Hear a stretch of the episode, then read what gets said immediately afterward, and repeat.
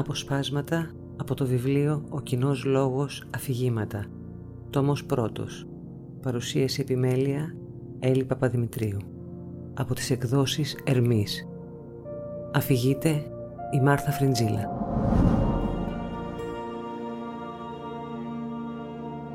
Τα ερήπια έχουν γίνει πάρκο.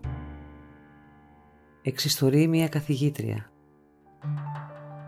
το 1922 ήμουν 9 χρονών, ζούσαμε στη Σμύρνη. Σαν παιδί που ήμουν ζούσα αμέριμνα, τα πολιτικά και τα στρατιωτικά δεν είχαν τότε θέση στη ζωή μου. Μόνο θυμούμαι πολύ καλά πως παίζαμε πόλεμο. Κάναμε οχυρά με κουτιά από τσιγάρα και με άδειες κουβαρίστρες.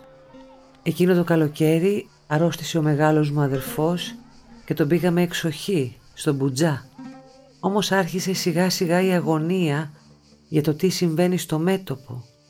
Αναγκαστήκαμε να ξανακατεύουμε στη Σμύρνη. Εμείς τα παιδιά λυπηθήκαμε πολύ που φύγαμε από την εξοχή. Στη γειτονιά μας, στη Σμύρνη, στο Φραγκομαχαλά, κατοικούσανε πολλοί ξένοι υπήκοοι.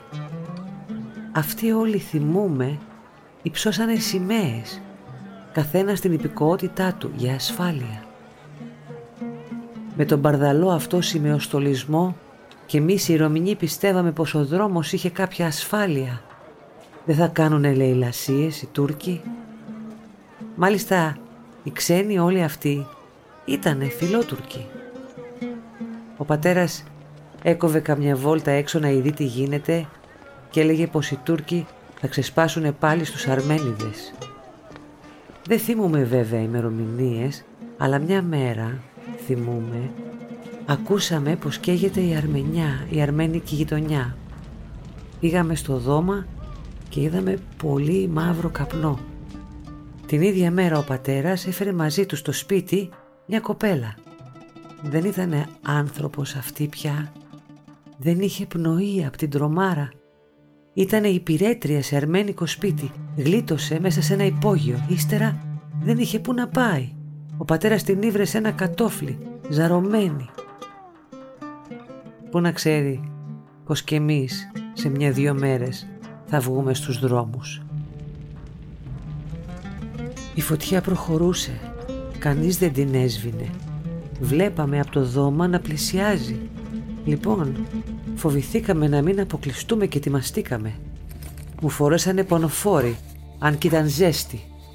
Έκλεγα μου δώσανε ένα βαστό στο χέρι και δύο κουβέρτες. Ο ένας μου αδερφός φορτώθηκε μια βαλίτσα καφέ με τα σημικά του σπιτιού, ο πατέρας μου τύλιξε σε πανιά ένα μεγάλο ασημένιο δίσκο. Τελευταία στιγμή θυμήθηκα και τη γάτα μας.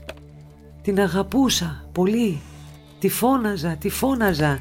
Έψαξα όλες τις κάμαρες. Μα δεν ήταν πουθενά. Και άφησα την πόρτα προς το δώμα μισάνυχτη για να βγει αν καεί το σπίτι. Στην κουζίνα είχαμε βάλει φαΐ για το μεσημέρι. Τα αφήσαμε και έβραζε. Κλειδώσαμε το σπίτι σαν να ήταν να γυρίσουμε σε λίγη ώρα. Όσα θυμούμε ύστερα είναι μπερδεμένα. Θυμούμε το πλήθος στην προκυμαία. Όσο προχωράει η φωτιά τόσο πυκνώνει το πλήθος. Καθένας φορτωμένος όσα μπορούσε, ό,τι βρέθηκε μπροστά του. Θυμούμε μια γυναίκα βαστούσε μια στίβα πιάτα. Μια άλλη φορτώθηκε τη ραπτομηχανή της. Μια γειτόνισά μας είχε ανοίξει ένα καλάθι με τη σαστιμάδα της δεν πήρε ούτε ασημικό ούτε άλλο χρήσιμο. Παραπέταξε μέσα βούρτσες, διάφορες και μπογιές των παπουτσιών. Ύστερα τους έκοβε η κούραση, ό,τι δεν μπορούσαν πια να το σηκώσουνε, το πετούσανε χάμω ή στη θάλασσα. Εμείς ζαρώσαμε σε μια άκρη κοντά, κοντά στη θάλασσα, δίπλα σε μια ζώνη όπου φυλάγανε ναύτες Αμερικάνοι για να βοηθήσουν τους υπηκόους τους. Μαζί μας είχαμε ψωμί και τυρί, κάτι φάγαμε. Το μεγάλο μου αδερφό κάναμε θέση και τον ξαπλώσαμε χάμο. Μόλις είχε περάσει τον τύφο πολύ βαριά, δεν μπορούσε να σταθεί στα πόδια του.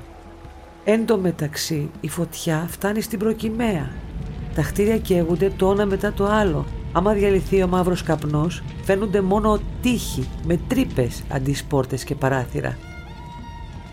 Θυμούμαι καλά πως ένας Αμερικάνος ναύτης πήγε και έκανε πως χτυπά το κουδούνι της πόρτας σε ένα τέτοιο καμένο σπίτι. Δεν είχε πέσει η πόρτα του. Αστείο του φάνηκε. Λοιπόν αμέσως από τα ερήπια ξετρύπωσε μια γάτα. Κάθισε μπρος στην πόρτα και περίμενε να ανοίξει. Θα ήτανε του σπιτιού.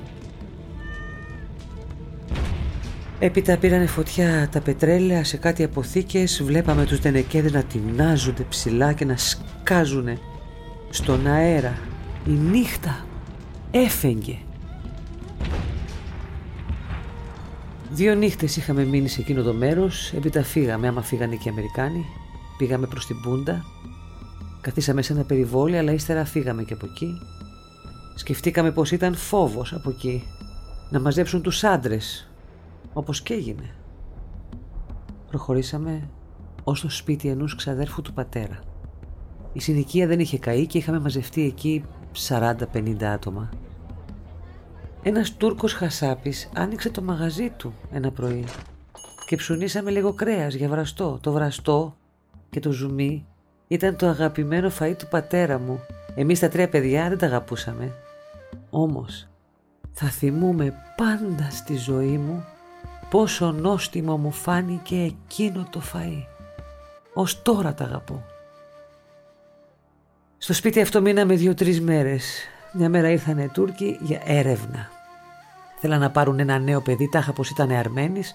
Ο πατέρας προσπάθησε να τους πείσει πως δεν ήταν. Τέλος φύγανε, αυτός είχε γίνει πράσινος από το φόβο. Στο μεταξύ, τάσανε καράβια αναβλωμένα του Ερυθρού Σταυρού, αρχίσανε πέρναν τον κόσμο.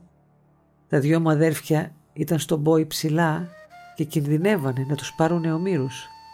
Ο πατέρας ξεκίνησε μαζί τους ένα πρωί και γύρισε μετά δύο-τρεις ώρες μονάχος. Κατάφερε και τους έβαλε σε βαπόρι αυτούς πρώτους πρώτους. Ήξερε αγγλικά και να που του χρειαστήκανε τώρα. Έσωσε τα δυο παιδιά του παρακαλώντας τους σκοπούς στη δική τους γλώσσα. Με πολλές δυσκολίες τους πέρασε. Τώρα έπρεπε να περάσουμε κι εμείς. Φύγαμε βιαστικά, είπε ο πατέρας προσοχή να μην χωριστούμε, ανεβήκαμε στη μακριά ξύλινη εξέδρα της πούντας, φτάσαμε μπρος στο βαπόρι έτσι με το σπρόξιμο, καλά καλά δεν πατούσαν τα πόδια μου κατά γης και μπήκαμε. Αμέσως έπρεπε και να κατεβούμε στο αμπάρι, που από σκάλα σκηνένια, κρεμαστή, εγώ φοβήθηκα τότε πάρα πολύ.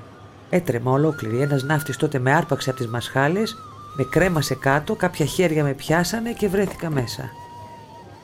Εκεί πρώτο πράγμα που είδα ήταν ένας κουβάς νερό με διάφορα σκουπίδια που είχαν πέσει μέσα. Όμως βουτούσε όλος ο κόσμος είτε ποτήρια είτε κύπελα ό,τι να ήταν και πίναμε. Την άλλη μέρα μας βγάλανε στη Μυτιλίνη. Έτσι σωθήκαμε. Μα σε λίγο καιρό μας πεθάνανε οι άντρες. Ο πατέρας και η αδερφή μου.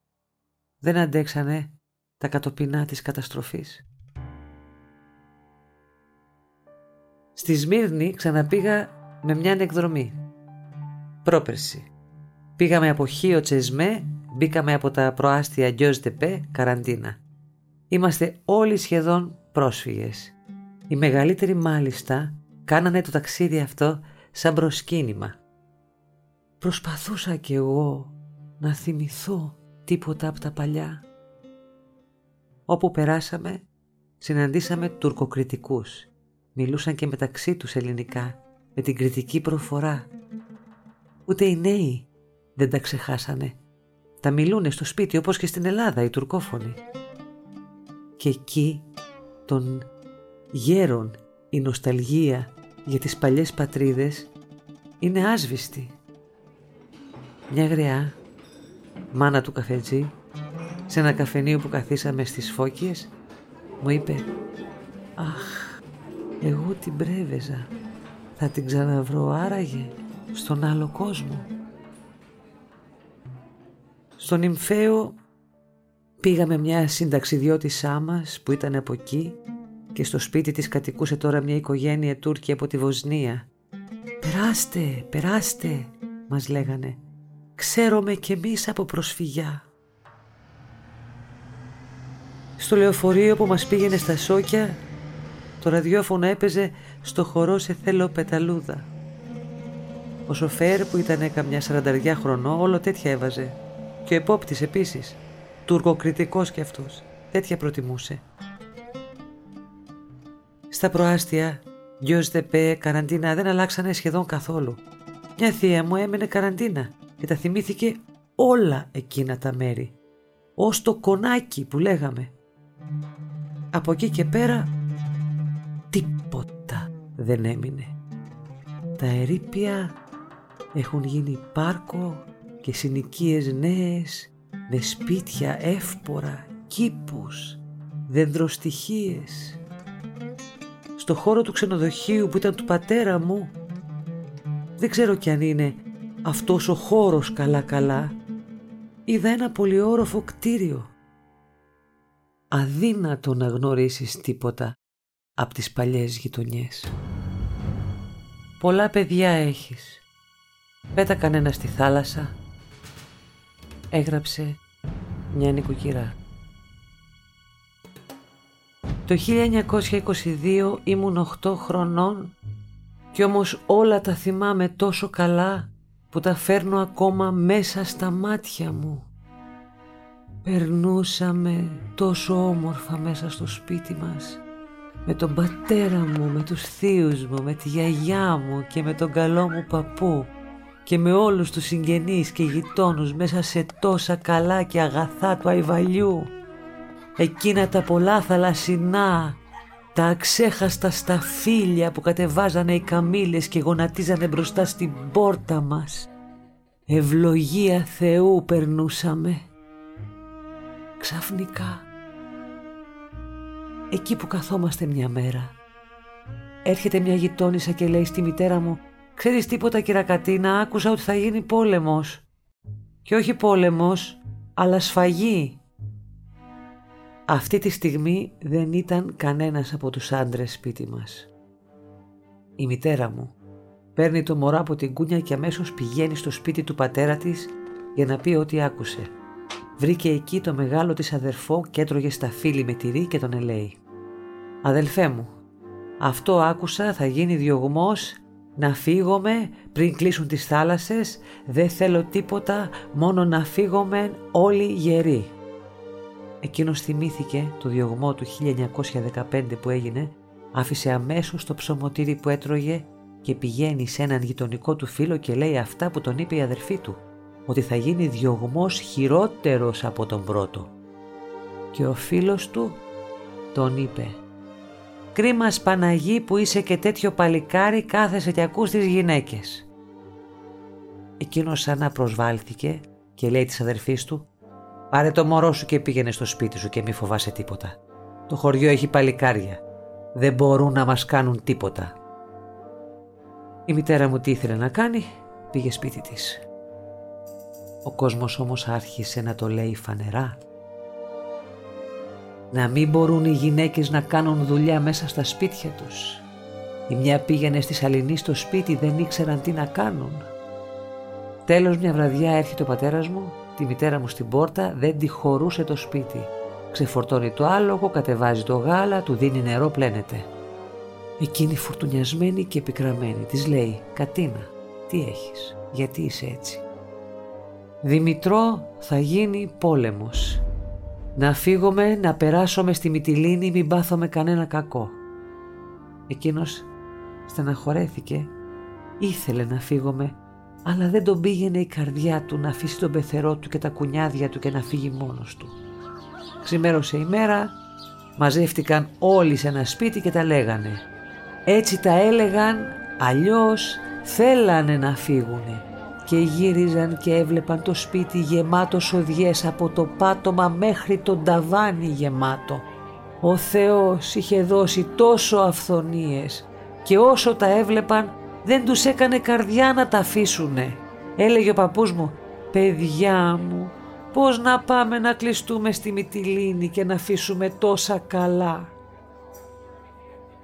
και που να ξέρανε ότι τα καλά αυτά θα τα έβρισκαν οι Τούρκοι και εκείνους θα τους έτρωγε το χώμα. Δεν πέρασαν δύο μέρες και κατέβηκαν Έλληνες στρατιώτες και έλεγαν να φύγει ο κόσμος γιατί ήξεραν τι κακό θα γινόταν. Πήγανε στο δεσπότη και το είπανε αλλά εκείνος έλεγε να μην φύγει κανένας και δεν έχουμε να πάθω με τίποτα. Άλλοι όμως έφυγαν. Πήρανε τις οικογένειές τους και γλιτώσανε. Σε δύο-τρεις μέρες κλείσανε τις θάλασσες και βλέπαμε να γεμίζει το Αϊβαλί τουρκικό στρατό, όλο υπηκό. Εκείνα τα άλογα δεν τα ξεχνώ. Τι ωραία! Όταν κατέβηκαν οι Τούρκοι, αμέσως έδωσαν διαταγή να βγει ο Ντελάλης να φωνάξει να μαζευτούν στο στρατόπεδο όλοι οι άντρες από 18 μέχρι 50 χρονών. Όταν το άκουσαν, όλοι χτυπούσαν τα κεφάλια τους γιατί είχαν καιρό να φύγουνε αλλά δεν το πίστευαν. Τότε ο πατέρας μου γύρισε και μας είδε. Τέσσερα παιδιά και τη μάνα μου και τρέχαν τα δάκρυά του και είπε «Αχ, πώς δεν σε άκουσαν, τι θα γίνεις με τέσσερα παιδιά, πού θα πας» στιγμές φαρμακομένες και τα σκυλιά ακόμα ουρλιάζανε. Και τον λέγει η μητέρα μου όταν σας μιλούσα και σένα και στα αδέρφια μου με λέγατε είσαι γυναίκα και δεν ξέρεις. Τώρα είμαστε όλοι χαμένοι το πρωί ντυθήκαμε όλοι και σαν τα αρνιά που τα πάνε για μακελιό με σκυμμένα κεφάλια μαζεύτηκαν χιλιάδες άντρες το άνθος της Ανατολής και τους κλείσανε στο στρατόπεδο. Δεν τους ξανάδαμε πια. Κλάματα όπου και να πήγαινες γιατί δεν είχε σπίτι που να μην έχει άντρα, παιδί και αν βρισκόταν κανένα σπίτι χωρίς άντρα έκλαιγε την καταστροφή. Μερικοί θέλανε να κρύψουνε κανένα παιδί ως 18 ετών. Δεν έβγαινε έξω, κρυβότανε. Πριν δώσουνε τη διαταγή να συναχτούν οι άντρες στο στρατόπεδο βγήκε ο Ντελάλης κρυφά και φώναξε Όσοι μπορούν να φύγουν ας φύγουν αμέσως γιατί θα γίνει αποκλεισμός. Φώναξε σε ένα μέρος και κρύφτηκε γιατί θα τον σκοτώνανε και ο κόσμος ο ένας μετά τον άλλον τα μεταδώσανε όσα είπε ο Ντελάλης. Τον ζητούσανε να τον πιάσουν, να τον κομματιάσουν και ούτε ξαναφανερώθηκε. Το βράδυ βγάλανε διαταγή όλος ο κόσμος να κρεμάσει φανάρια για να βλέπουν να κατεβαίνουν οι Τούρκοι. Τα έβαλε ο κόσμος. Είχαμε φόβο. Είχαμε και περιέργεια να δούμε κρυφά από καμιά τρύπα της πόρτας γιατί απαγορευόταν μόλις βασιλέψει ο ήλιος να μην ανοίξει καμιά πόρτα. Βλέπαμε κρυφά το στρατό που κατέβαινε όλη τη νύχτα. Και τι δεν κατεβάζανε, ως και εκείνα τα όμορφα τα πρόβατα, τα όμορφα με μεταξωτό μαλλί στο κεφάλι τους ανάμεσα στα κέρατα, μια τούφα σαν μετάξι. Όλα τα βλέπαμε, γιατί ποιος μπορούσε να πέσει να κοιμηθεί; Έτσι ξημέρωσε ο κόσμος. Στα μικρά μας δίνανε να φάμε ό,τι ήτανε και μας έβαζαν να κοιμηθούμε για να μην κλαίμε. Ξημέρωσε. Βγήκε ο κόσμος έξω από τα σπίτια τους. Ποιος είχε το νου του να μαγειρέψει; Τι θα κάνω. Τι θα γίνομαι. Όταν πέρασε λίγη ώρα βλέπουμε παιδιά 12-14 χρονών είχαν καβάλα από ένα άλογο και τα πουλούσανε πέντε δραχμές το ένα. Ποιος θα τα έπαιρνε; Γυρίζαμε όλη μέρα μέσα στους δρόμους. Μόλις βράδιαζε ο κόσμος μέσα. Εμάς από το σπίτι μας έφυγαν όλοι οι άντρες μας. Έμεινε ένας θείος μου μικρός 12 χρονών και ο παππούς μου που ήταν γέρος. Είμαστε όλοι μαζί σε ένα σπίτι. Εν τω μεταξύ είχαν φέρει και όλα τα πρόβατα απ' έξω και τα βάλανε μέσα σε κάτι στάβλους και εκεί τους ρίχνανε να τρώνε ξερές τροφές. Αυτά τα ζώα φάγανε τον παππού μου και τον μικρό θείο Φώτη. Περνούσαν οι μέρες και ο παππούς μου τα λυπήθηκε κλεισμένος τόσα ζωντανά. «Παιδιά, εγώ με το Φώτη θα βγάλω τα πρόβατα στους μήλους και θα τα αφήσω να φύγουν όπου θέλουνε. Και όταν έρθω θα δούμε τι θα κάνουμε. Σήκω κόρη μου, λέει της μητέρας μου. να ζυμώσεις. Όπου πάμε να πάρουμε μαζί μας ψωμί γιατί έχουμε και μικρά. Έφυγε. Ήταν η τελευταία φορά που τον είδαμε μαζί με το μικρό του γιο. Τον πήρε μαζί του για να τον βοηθήσει. Έβγαλε τα πρόβατα έξω στους μήλους. Α, δεν το περίμενε. Κατέβαιναν οι Τούρκοι αγριεμένοι. Όποιον βρίσκανε τον σκοτώνανε με τον πιο σκληρό θάνατο. Εκεί σκότωσαν και τον παππού μου και το μικρό μου θείο. Άδικα περιμέναμε. Βλέπαμε τους δρόμους. Ζήγωσε η μάνα μου και ετοίμασε λίγα ρούχα σε ένα τσουβάλι και τρία ψωμιά και καμιά οκατηρί για να πάρουμε. Περιμέναμε μέχρι το βράδυ, τίποτα ο παππούς με το παιδί που να φανεί. Η γειτονιά άδειασε. Δώσανε διαταγή ο κόσμος να κατεβεί προς τη θάλασσα. Μείναμε η μόνη οικογένεια. Η μάνα μου τι να δει, που είμαστε τρία μικρά κορίτσια και ένα αγόρι ασαράντιστο ή τη γιαγιά μου που έκλαιγε τα παιδιά της, όλοι οι λεβέντες, άλλοι αραβωνιασμένοι και άλλοι ελεύθεροι ή τον παππού μου με το παιδί που έφυγε και τον περίμενε ώρα με την ώρα ή το θείο μου, τον Κωστή που τον είχαμε κρυμμένον. Οι στιγμές χρειαζόταν θάρρος. Φύγανε οι άντρες, έπρεπε να γλιτώσει τα παιδιά της Πιάνει, μας βάζει από τρεις φορές σχέσα πρόρουχα και από πάνω μια φούστα κόκκινη και στα τρία κορίτσια για να μας γνωρίζει όταν πηγαίναμε μέσα στο πλήθος. Δίσαμε και το θείο και τον κάναμε γέρο με κουρέλια και ετοιμαστήκαμε να φύγουμε, γιατί σε όλη τη γειτονιά δεν βρισκόταν άνθρωπος. Λέει της γιαγιάς μου, σήκω να φύγουμε να πάμε όπου πάει όλος ο κόσμος. Εκείνη έκλαιγε, δεν έρχομαι, φύγετε. Τι τι θέλω τη ζωή αφού όλα τα παιδιά μου τα πήρανε. Κάνε κουράγιο για το τελευταίο σου μήπως και το γλιτώσομαι. Φύγετε, δεν έρχομαι. Αναγκάστηκε η μητέρα μου, μας πήρε και τα τέσσερα και το θείο μου και βγήκαμε έξω. Κατεβαίνομαι. Βλέποντας η γιαγιά μου πως έμεινε μόνη, σηκώθηκε και ακολούθησε. Φτάσαμε όχι και κοντά στη θάλασσα, πιο ψηλά, μέσα σε ένα σαράπ χανά, νομισματοκοπείο. Πολύς κόσμος, παιδιά, γέροι, τι γινότανε, τι κλάματα. Για μια στιγμή ξεχάσανε εκείνους που πήραν στο στρατό τα παιδιά. Βλέπανε εκείνοι να γλιτώσουνε και τα μικρά τους κλαίγανε.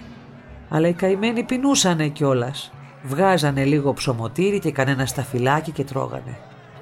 Χρειαζόταν και κουράγιο να περπατήσεις. Το πρωί δώσανε διαταγή όλος ο κόσμος να κατέβει στο μουράγιο γιατί θα έρχονταν καράβια να πάρουνε τον κόσμο και έπρεπε να περάσουμε μέσα από ένα σπίτι μεγάλο δίπορτο. Η μια η πόρτα έβλεπε στη θάλασσα και η άλλη στην πόλη. Πέρναγε ένας ένας τον εξετάζανε και τον ψάχνανε. Παίρνανε ό,τι χρυσαφικό είχανε. Τους γδίσανε τελείως. Είχανε δύο δωμάτια. Ένα για τους άντρες και ένα για τις γυναίκες και στο μέσον από ένα τραπέζι μεγάλο που ακουμπούσαν τα χρυσαφικά. Ήρθαμε στο δρόμο που θα περνούσαμε όλοι. Δεν είχε τόπο να ρίξεις ούτε μια βελόνα. Και αφού ήταν τόσος κόσμος ήθελε να περάσει και ένα κάρο με Τούρκους για να κάνουν γούστο που θα στριμωχνότανε ο κόσμος. Όσους πατούσε και όσους άφηνε. Δεν τους ένοιαζε. Μέσα σε τέτοια φασαρία βαστούσα κι εγώ μια μεγάλη λεκάνη τσίγκινη για να πλένω με τα πανιά του παιδιού όπου μας πήγαιναν. Εγώ όμως δεν χωρούσα να περάσω Έπεσα. Σηκώθηκα. Η λεκάνη έκανε κρότο. Με αρπάζει ένας Τούρκος και με χτυπά. Έβαλα τα κλάματα. Μ' ακούει η μητέρα μου έρχεται και με παίρνει. Δεν μπορούσε να περπατήσει από τον κόσμο και από τα ρούχα που φορούσε. Έκατσε κάτω, έβγαλε μερικά ρούχα της για να μπορεί να κινιέται. Σήκωσε και το μωρό. Είχε και το νου της και σε εμάς. Απαγορευόταν να φορείς χρυσαφικά, να έχεις απάνω σου ελληνικές φωτογραφίες. Η μητέρα μου από την κούραση και τη σαστιμάρα Ξέχασε να βγάλει ό,τι φορούσε, σκουλαρίκια, δαχτυλίδια, τη βέρα της. Ήρθε η ώρα, μπαίνει μέσα στο σπίτι, φυλάγανε μέσα έξω Τούρκοι. Έπρεπε να περάσει από τον έλεγχο. Ένας Τούρκος φαίνεται ήταν άνθρωπος με ψυχή, είδε την αγωνία της που βαστάει παιδιά, τη γριά μάνα της, το θείο που τον περάσαμε ως εκεί για γέρο και της λέει πήγαινε, κατέβα γρήγορα, τις σκάλες και φεύγα μη σε δούνε. Βγήκαμε έξω από το σπίτι χωρίς να μας ψάξουνε. Κατεβαίναμε τις σκάλες που ήταν μέχρι 15 ίσως και πιο πολλά σκαλοπάτια. Εκεί εμείς τα τρία κορίτσια κρατούσαμε χέρια σφιχτά. Πώς μας πήρε ο κόσμος μπροστά; Μας έχασε η μητέρα μας.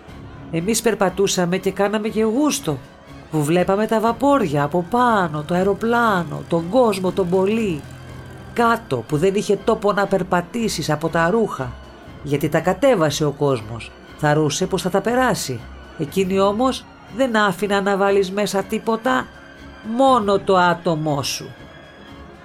Η πιο πολύ εντύπωση που μου έκανε ήταν που έβλεπα όλα τα αγόρια των 18 χρονών να είναι κοπέλες καμωμένα με ξυρισμένο το μουστάκι για να μπορέσουν να περάσουν. Δυστυχώς όμως όλα αυτά τα έπιασαν τελευταία και λάβανε τον πιο σκληρό θάνατο. Η μητέρα μου που μας έχασε τι να κάνει, πού να μας έβρισκε; Πατούσε επάνω στις κουβάρες τα ρούχα και κοίταζε ένα γύρο να γνωρίσει τις κόκκινες ποδιές. Καμιά φορά μας είδε πώς ήρθε ένας Θεός το ξέρει.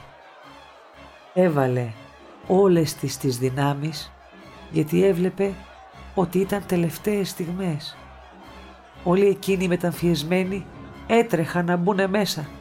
Νόμιζαν ότι θα γλίτωναν. Καμιά φορά μπαίνουν μέσα κάτι στρατιώτες Τούρκοι, κάνουν έρευνα στο βαπόρι. Αμέσως τους έπιασαν όλους. Τους κατέβασαν με τα καμουτσίκια και τους πήγανε στο υπόγειο από το σπίτι που περνούσαμε. Εκεί τους σκότωσαν όλους. Βλέποντας η γιαγιά μου ότι πήρανε και τον τελευταίο της γιο, της ήρθε τρέλα. Έτρεχε από πίσω και φώναζε «Παιδί μου, γράμμα να μας στείλεις όπου πας». Ποιος γύριζε να δει. Όπως κρατούσε το τσουβάλι, το λίνι, το αδειάζει και τα ψωμιά και τα λεπτά και τα χρυσά ρολόγια των παιδιών της, βάζει το τσουβάλι στον ώμο και τρέχει. Η μητέρα μου τι να κάνει. Έβλεπε πως το βαπόρι γέμισε και ήταν και το τελευταίο. Την αρπάζει, την τραβά από το χέρι και με κόπο μεγάλο τη βάζει μέσα στο βαπόρι και μετά της δίνει το μικρό μωρό. Έπειτα δίνει σε μένα την πιο μεγάλη, τα άλλα δυο δεν τα παίρνανε οι ναύτες. Λέγανε πως πολλά παιδιά έχεις, πέτα κανένα στη θάλασσα. Με παρακάλια και κλάματα μας έβαλε μέσα. Μπαίνει και εκείνη, ήταν η τελευταία που μπήκε και ανεβάσανε τις σκάλες. Εδώ μόνο βοήθησε η τύχη και δεν έμεινε κανένα παιδί έξω. Ο κόσμος που έμεινε τον βάλανε οι Τούρκοι μπροστά σαν πρόβατα με τα μαστίγια, κλάματα, φωνές, Θεέ μου, ή κακό μεγάλο και αξέχαστο έγινε όταν έφευγε το βαπόρι. Έβλεπες μια ακρογιαλιά με χιλιάδες μπόγους ρούχα και τον κόσμο που έκλαιγε και τραβούσε τα μαλλιά του. Τώρα μέσα στο βαπόρι να πεινούμε και να φωνάζουμε ψωμί ποιος να δώσει στον άλλο, κανένας. Μας έλεγαν κάντε υπομονή, θα έβγομαι γρήγορα και θα σας δώσουμε να φάτε. Εγώ πιο μεγάλη καταλάβαινα, δεν μιλούσα. Τα άλλα όμως έκλεγαν, δεν καταλάβαινα. Ήταν μικρά. Και το πιο μωρό κρεμόταν στο βυζί της μητέρας, αλλά τι γάλα. Είχε να φάει τόσες μέρες είχε να βάλει κάτι στο στόμα της. Εκεί που καθόμουν εγώ, πλάι μου ήταν μια γυναίκα. Είχε στα γόνατά της δυο μπόγους, ο ένας ήταν ρούχα και ο άλλος το παιδί της. Αυτή από την κούραση και το κλάμα της είχε αποκάνει και θέλησε να πετάξει τον μπόγο τα ρούχα στη θάλασσα και από τη σαστιμάρα της πετάει το μωρό της. Δεν την προλάβανε οι άλλες τι έγινε δεν λέγεται και ποιος ξέρει αν έζησε και εκείνη. Τη νύχτα μας έβγαλαν στη Μυτιλίνη. Άλλα βαπόρια πήγανε στη Σάμο, άλλα στην Κρήτη. Σκόρπισαν τον κόσμο εδώ και εκεί. Σε ένα μέρος δεν ήταν δυνατό όλοι να χωρέσουμε. Εμάς μόλις μας έβγαλαν στη Μυτιλίνη μας πήγανε σε ένα κήπο. Ήτανε βράδυ. Εκεί ξενυχτήσαμε, χωρίς σκεπάσματα. Από φαΐ μας έδωσαν ψωμί και ρέγγες. Φάγαμε. Όταν ξημέρωσε τότε ρώτησε η μητέρα μου τη γιαγιά μου πού είναι τα λεπτά, πού είναι αυτά που ήταν στο τσουβάλι; Εκείνη σήκωσε τους ώμους. Δεν καταλάβαινε τίποτα. Καλά που είχε η μητέρα λίγα λεπτά μέσα στον κόρφο της και σηκώθηκε να μας πάρει λίγο ψωμί και φαΐ. Κοιτάζαμε πού θα κατασταλάξουμε. Η μητέρα μου γνώριζε καλά τη Μυτιλίνη από το 14 που έγινε ο πρώτος διωγμός. Τότε μέναμε σε ένα χωριό της, μυστεγνά. Την ώρα που έψαχνε να βρει έναν αραμπά, βρίσκει ένα γείτονά της από το Αϊβαλί και την κατάφερε, έπιασε έναν αραμπά, μπήκαμε όλοι μέσα και ξεκινήσαμε για το χωριό. Κάτα το βράδυ φτάσαμε τι να δούμε. Ένα χωριό με πολύ λίγα σπίτια κοντά στη θάλασσα. Κάνα δυο ελαιοτριβία, μόνο που είχε πολλά σίκα. Όταν είδε η μητέρα το χωριό, τον λέγει «Αχ, με έκαψες. Πού είναι ο κόσμος ο πολύς να πάγω να δουλέψω για να ζήσω τα παιδιά μου; Τι θα κάνω εδώ». Τέλος μείναμε στο σπίτι του εκείνο το βράδυ και πρωί πρωί τον λέγει «Πήγαινε να με βρεις ένα καΐκι να φύγω πίσω στη χώρα. Δεν στέκω ούτε στιγμή». Πηγαίνει εκείνος, βρίσκει ένα καΐκι και μπαίνουμε μέσα. Θεέ μου, δεν το ξεχνώ, παρόλο που ήμουν μικρή. Όταν ανοιχτήκαμε λίγο το καΐκι σταμάτησε, γιατί δεν είχε καθόλου αέρα. Στο μισό δρόμο μας έβγαλε έξω. Πήγαμε στη χώρα με τα πόδια. Στο δρόμο καθίσαμε κάτω από ένα δέντρο να φάμε λίγο ψωμί, τυρί, λίγες ελιές και να ξεκουραστούμε. Ύστερα ξεκινήσαμε. Πώς πήγαμε, Φτάσαμε στη χώρα την ώρα που θέλανε οι αραμπάδες να φύγουν για τα χωριά. Αυτή την ώρα βρίσκεται ένας κουμπάρος μας, της μικρής μου αδερφής Ονονός και μας βοήθησε. Μας πήρε και μας ανέβασε στο χωριό του. Μας έδωσαν ένα δωμάτιο, κάτι στροσίδια, πιάτα, τσουκάλι, ό,τι χρειάζεται ένας ζωντανός άνθρωπος. Μας βοήθησαν. Για μια στιγμή ξεχάσαμε τον πόνο του χωρισμού και το διωγμό από τη γλυκιά μας πατρίδα. Κι άρχισε ο αγώνας της ζωής. Πώς να δουλέψει μια γυναίκα και να ζήσει έξι άτομα. Ερχόντανε οι γειτόνισσες, οι κουμπάρες, τα λέγανε γιατί δεν είχαν τελειωμό. Πότε κλαίγαμε. Καμιά φορά ξεχνούσαμε και τους πόνους και γελούσαμε. Τέλος, με βάσανα πολλά μεγαλώσαμε. Τα τρία κορίτσια μόνον το αγόρι μας δεν άντεξε γιατί έφαγε γάλα τόσο πικραμένο από τη μάνα του. Ξαφνικά πέθανε. Μείναμε όλο γυναίκες. Χωρίς πατέρα. Μακριά από το αγαπημένο μας Αϊβαλή που μόνον όταν πεθάνω θα πάυσω να το θυμάμαι. Αχ, πού να σας θυμηθώ πού να σας μνημονέψω. Θυμάται μια μικρασιά της αμάνα. Η δύναμή μου κόβεται και δεν μπορώ να συλλογιστώ τα όσα περάσαμε.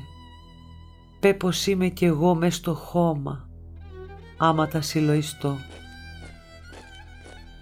Περνούσανε στρατιώτες, πότε λίγοι λίγοι, πότε πολλοί δεν δώσανε είδηση. Δεν ακούσαμε. Ύστερα, μέρα Σάββατο θαρώ. Ναι, Σάββατο. Ακούσαμε αποσπερούνται λάλοι. Φωνάζει να συνταχτούνε στο τάδε χάνει ούλα τα αρσενικά μέχρι 60 χρονών προστάζει διοικητής Τούρκος. Πού ξέραμε εμείς; Εμείς κλεισμένες στα σπίτια μας. Οι Τουρκάλες τώρα γυρίζουνε φοβερίζουνε βαστούνε κουρέλια και γκάζονται νεκέδες να μας κάψουνε. Βλέπομαι από το παράθυρο. Ύστερα την άλλη μέρα ήτανε, ώρα βασίλεμα ήτανε, πάνε οι άντρες για το χάνι. Πάει Παναγής ο μεγάλος μας, πάει Δημητρός ο άντρας μου, πάει Χρήστος αδερφός μου, Γιώργης αδερφός μου, Φίλιππος αδερφός μου, Νίκος αδερφός μου. Αχ, πού να σας θυμηθώ, πού να σας μνημονέψω. Έντεκα ήτανε και Βασίλης και Παρασκευάς και Ηλίας και Δημητρός ένα όνομα με τον άντρα μου και Κωνσταντής και Φώτης όχι, το φωτί μας πάει με τον πατέρα του. Μόνες γυναίκες μείναμε Ακούμε από μακριά χαρές, κακό, τα νταούλια στον Τουρκό Μαχαλά. Ύστερα λέει τους πήρανε στα βουνά. Ύστερα πάλι ντελάλης φωνάζει μαζοχτείτε στο γυαλό. Θα έρθουνε βαπόρια να φύγουμε. Ο ήλιος βασιλεύει. Λέω «Μητέρα δεν μένω άλλη νύχτα εδώ. Παίρνω το μωρό απ' την κούνια, πιαστήκαν από το φουστάνι μου τα άλλα δύο. «Να περιμένω με μπάρεμ τον πατέρα σου», έλεγε η μάνα μου. «Δεν μένω καλέ μητέρα, έλα», φωνάζω εγώ. Τραβούμε στο Σαραπχανά πλήθος μερμηνιά, ξημερωθήκαμε πουθενά βαπόρια. Λέω, το νου σου μητέρα στα παιδιά να πεταχτώ να πάρω τίποτα πανάκια. Είχανε μείνει απλωμένα στη σικιά, ε, Πανάκια είχα στο νου μου. Ακόμα. Μπροστά μου να ο Κωστής μας που βρέθηκε; Και ως τώρα δεν το ξέρω. Ήτανε όμορφος και ξανθός. Τον έντυσα γυναίκια ό,τι βρέθηκε δεν τον γνώριζες. Τρέχομαι στο ίδιο μέρος. Φύγανε. Βλέπω από μακριά κοκκινίζουνε δυο φουστανάκια τα κοριτσάκια μου. Κόσμος πλήθος μπρος ένα βαποράκι όλοι να μπουνε μέσα. Πόλεμος. Παρακαλούμε κι εμείς. Η μάνα μου κοντά στον Κωνσταντί. Να οι Τούρκοι πλησιάζουνε. Ψάχνουνε, το παίρνουνε. Εκείνη την ώρα η μάνα μου τρελάθηκε. Σέρνουνε κι άλλο σόξο, σαν τα φίδια του σέρνουνε.